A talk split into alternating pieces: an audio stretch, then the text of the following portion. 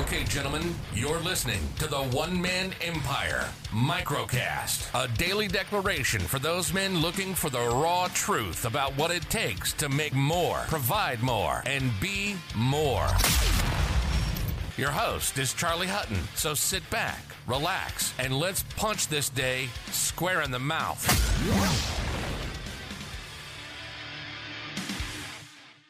So, gentlemen, what's up? Let's grab the day by the throat and jump in because there have been some wild accusations thrown my way over probably the last week by, let's call them a friend. Hmm. Someone and something that came to head last week. Actually, um, as I was accused of being accused of being an insensitive arsehole.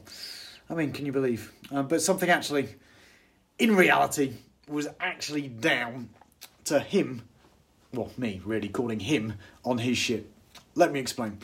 Um, I've really started ratcheting up my training, and on the back of that, I've dropped about 14 pounds, in other words, a stone, um, over the last 90 days or so. Really, a declaration of victory that was greeted by this friend with something along the lines of he said, You're so lucky, Charlie. Your genetics, I mean, you only need to look at a set of weights and you get abs and get lean. And I'm sat there, I'm like, Lucky? Genetics, just look at weights. Are you fucking kidding me?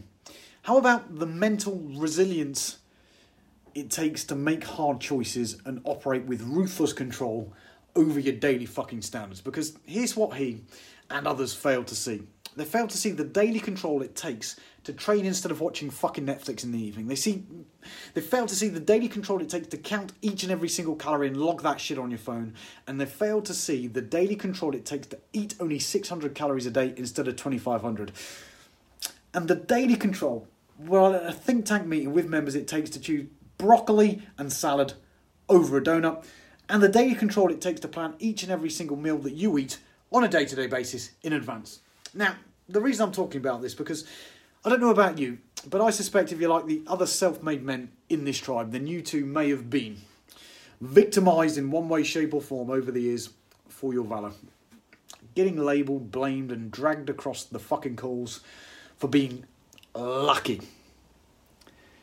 And here's the thing when you and I really know that there was zero luck involved, just hard work and doing what needs to be done to provide and protect. You see, truth is, accusations like this and the reasons why others are so quick to criticize success is because it highlights their failures and it calls them on their shit and it questions their choices. A reality. A reality that, when actually is laid bare and to their face, apparently makes you an insensitive fucking arsehole. Meaning this week, it's time to reconsider one man iron law number three. Avoid the weak willed and the weak minded. Because in this game, and in my experience, you make your own fucking luck. And if anyone else tells you otherwise, they're fucking deluded, deranged, and destined for dumb fuckery of the highest, highest, highest order. Anyway, the good news about all of that is.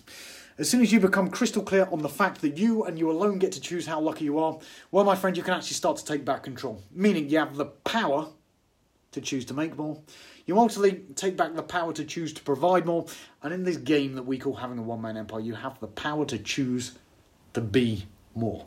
Remember, my friend, don't let anyone take away all that hard work that you do and just label it as luck. I know how much effort you put in. You know how much effort you put in.